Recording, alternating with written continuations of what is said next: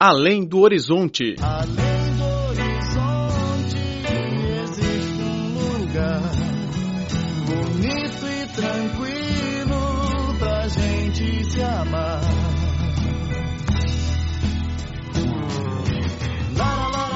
Olá, caro ouvinte, bem-vindo a mais uma edição do Além do Horizonte. Sou Laura Lee. No final do século XIX, um grande número de judeus imigrou para a cidade de Harbin, no nordeste da China, fazendo da cidade um dos maiores centros de aglomeração de judeus na região do Extremo Oriente. O número chegou ao auge na década de 1920, com mais de 20 mil pessoas. Após o estabelecimento do Estado de Israel, os judeus saíram sucessivamente de Harbin, mas os dias passados na cidade chinesa estão conservados para sempre em suas memórias.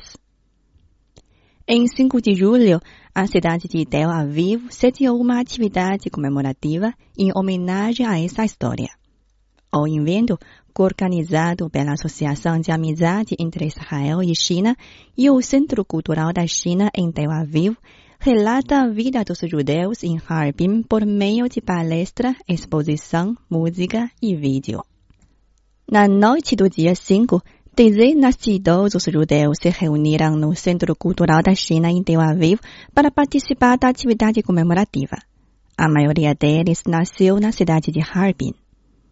Hannah Litvin Muller, que deixou a cidade aos 17 anos, disse que gostava mais do inverno nevado e o verão fresco de Harbin. Ela conserva uma memória bela sobre o rio Songhua-jiang. We lived on our own, I, don't know what is it called now in Chinese, the main Morávamos na antiga sinagoga. Não sei como dizer When I o nome da rua em chinês. Quando era pequena, brincava our frequentemente com meus amigos chineses. Em frente da minha casa havia uma loja de bicicleta onde sempre alugava uma bicicleta e andava com os amigos. O rio Songhua-jiang foi o mais important importante. Durante o verão, que sempre durava dois ou três meses, a gente nadava no rio. O inverno era também fantástico, com gelo e neve em todos os lados. O presidente da Associação Israelense dos Antigos Residentes na China, Yossi Klein, contou que nasceu em Harbin em 1938 e saiu da cidade em 1950. Como era pequeno na altura, muitas experiências que ele teve na China já foram esquecidas. Após o estabelecimento das relações diplomáticas entre a China e Israel, em 1992, Klein voltou por várias vezes à cidade de Harbin.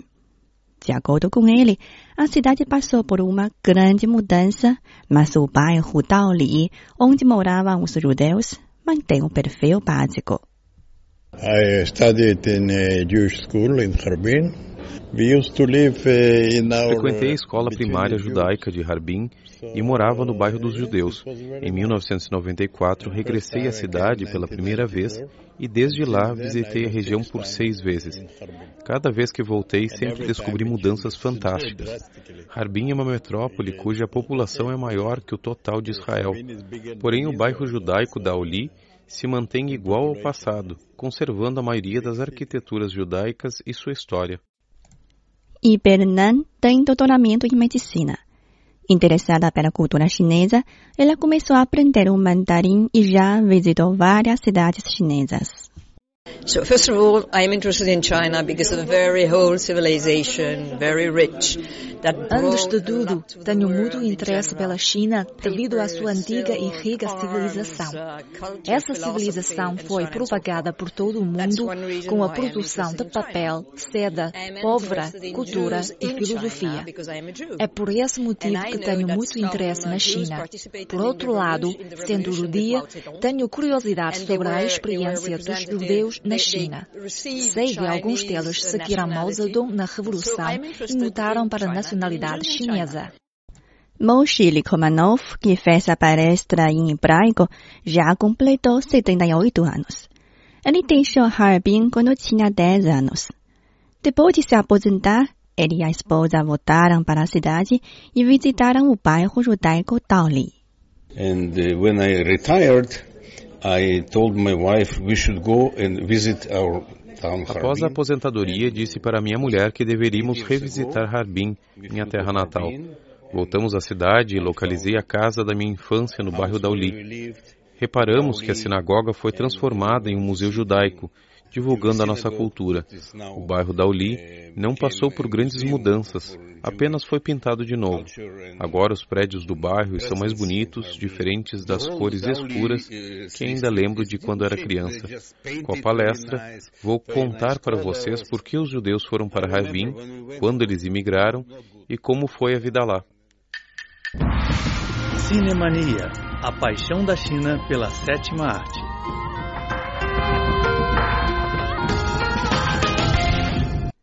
Olá, caro ouvinte, bem-vindo a mais uma edição do Cinemania. Sou Laura Lee. No programa de hoje vamos falar do grande cineasta de animação japonês Miyazaki Hayao. A princesa que dirige máquina voadora. A cidade que flutua sobre as nuvens. A menina que entra no país misterioso. Com imaginação ousada, ele criou diversos contos lendários. Durante cerca de 30 anos, Miyazaki se retirou e voltou ao palco por oito vezes. Com 75 anos, continua avançando na carreira de filmes animados. No programa de hoje, vamos falar do grande mestre de animação, o japonês Miyazaki Hayao.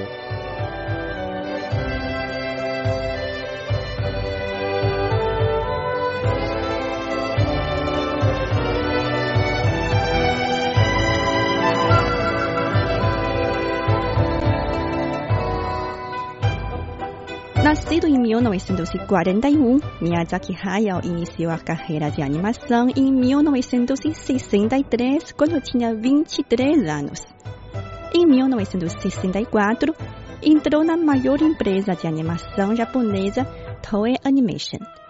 Lá passou o período mais difícil da sua carreira por não ser apreciado pela empresa. Em 1984, Miyazaki mudou para a editora Tokuma Shoten e alcançou uma posição inabalável no mercado dos filmes animados com a obra Náutica do Vale do Vento.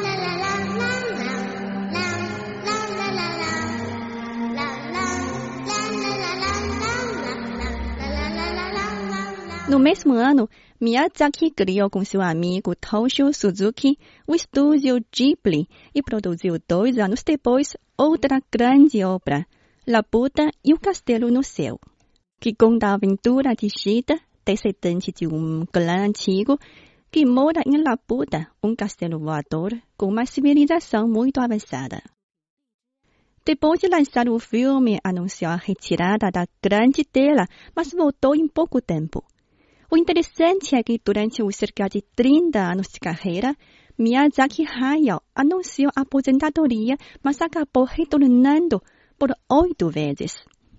Um dos principais motivos que o levava a desistir foi a solidão que sentia em cada processo de criação. Ele se fechava dentro do estúdio, pensando no enredo ou desenhando. No seu quarto regresso, ele chegou ao cume da carreira com a conquista do prêmio Oscar de melhor animação pelo A Viagem de Hishiro, em 2003. In worlds seen and unseen, where spirits are transformed. O prêmio Oscar não tinha originalmente a categoria voltada para filmes animados. Até o ano de 2001, quando a animação Toy Story fez um grande sucesso e se tornou um fenômeno de bilheteria com a arrecadação de 350 milhões de dólares. A primeira animação de longa-metragem coroado pelo Oscar foi um Shrek, em 2002.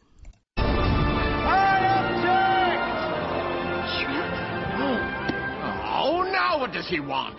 I, uh, I mean. Oh, this is precious. the ogre has fallen in love with the princess. Oh, good lord.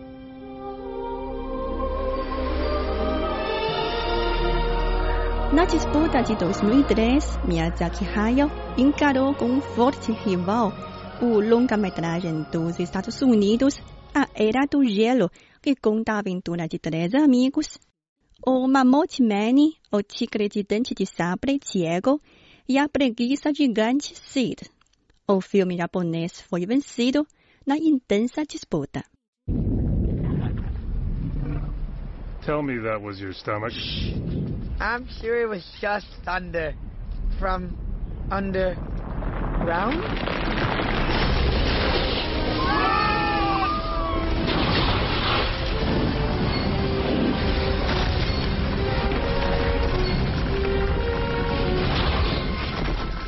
Miyazaki Hayao é uma pessoa que nunca para de explorar. Em 2010, ele decidiu produzir um filme sobre Horikoshi Jiro, um designer de avião japonês durante a Segunda Guerra Mundial. A ideia de Miyazaki foi reprovada por todas as pessoas ao seu redor que disseram que o filme poderia gerar fortes críticas por ser suspeito de embelezar a guerra. No entanto, o criador de animação não desistiu, porque seu maior interesse era o avião. Podemos ver que a moça náutica do Vale do Vento é uma piloto de máquina voadora. O castelo no céu parece um porta-aviões flutuante e no filme O Meu Vizinho Totoro há um ônibus voador com 12 pernas. O filme acabou sendo produzido com o nome Vidas ao Vento no Brasil e As Asas do Vento em Portugal.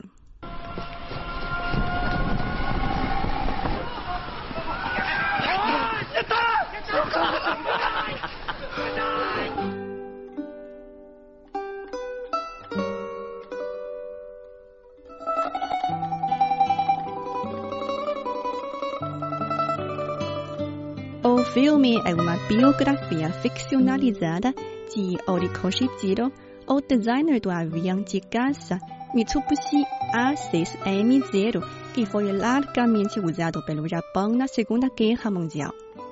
O jovem Horikoshi Jiro vive em uma cidade do interior. Ele anseia em se tornar piloto de avião, mas sabe que nunca conseguirá por conta de sua miopia. Em uma noite, Jiro tem um sonho onde encontra Giovanni Caproni, um engenheiro aeronáutico italiano. Jiro decide projetar por inteiro um avião e vê-lo voar é a sua meta de vida. Depois de se formar em engenharia numa universidade de Tóquio, Jiro e seu melhor amigo, Hiro Onjo, conseguem um emprego numa empresa de aviação. Os dois projetam e desenvolvem um avião de combate para o exército. Porém, os testes falham e o exército acaba por se desinteressar pelos serviços da empresa. Jiro divide seu tempo entre o trabalho e a esposa Naoko, que sofre com tuberculose, mas o trabalho com frequência acaba por ser privilegiado. Um dia, Naoko vai embora e deixa uma carta de despedida. Enquanto isso, Jiro está absorto ao ver o teste do avião que projetara. O avião é surpreendente, mas uma forte rajada de vento tira sua atenção do teste, um indicativo de que sua esposa faleceu. No filme, o criador não embeleza a guerra, o que ele mostra é o amor e a dedicação do protagonista pela tecnologia aeronáutica.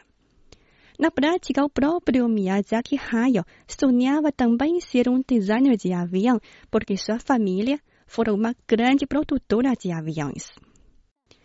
Miyazaki Hayao é um verdadeiro mestre de animação.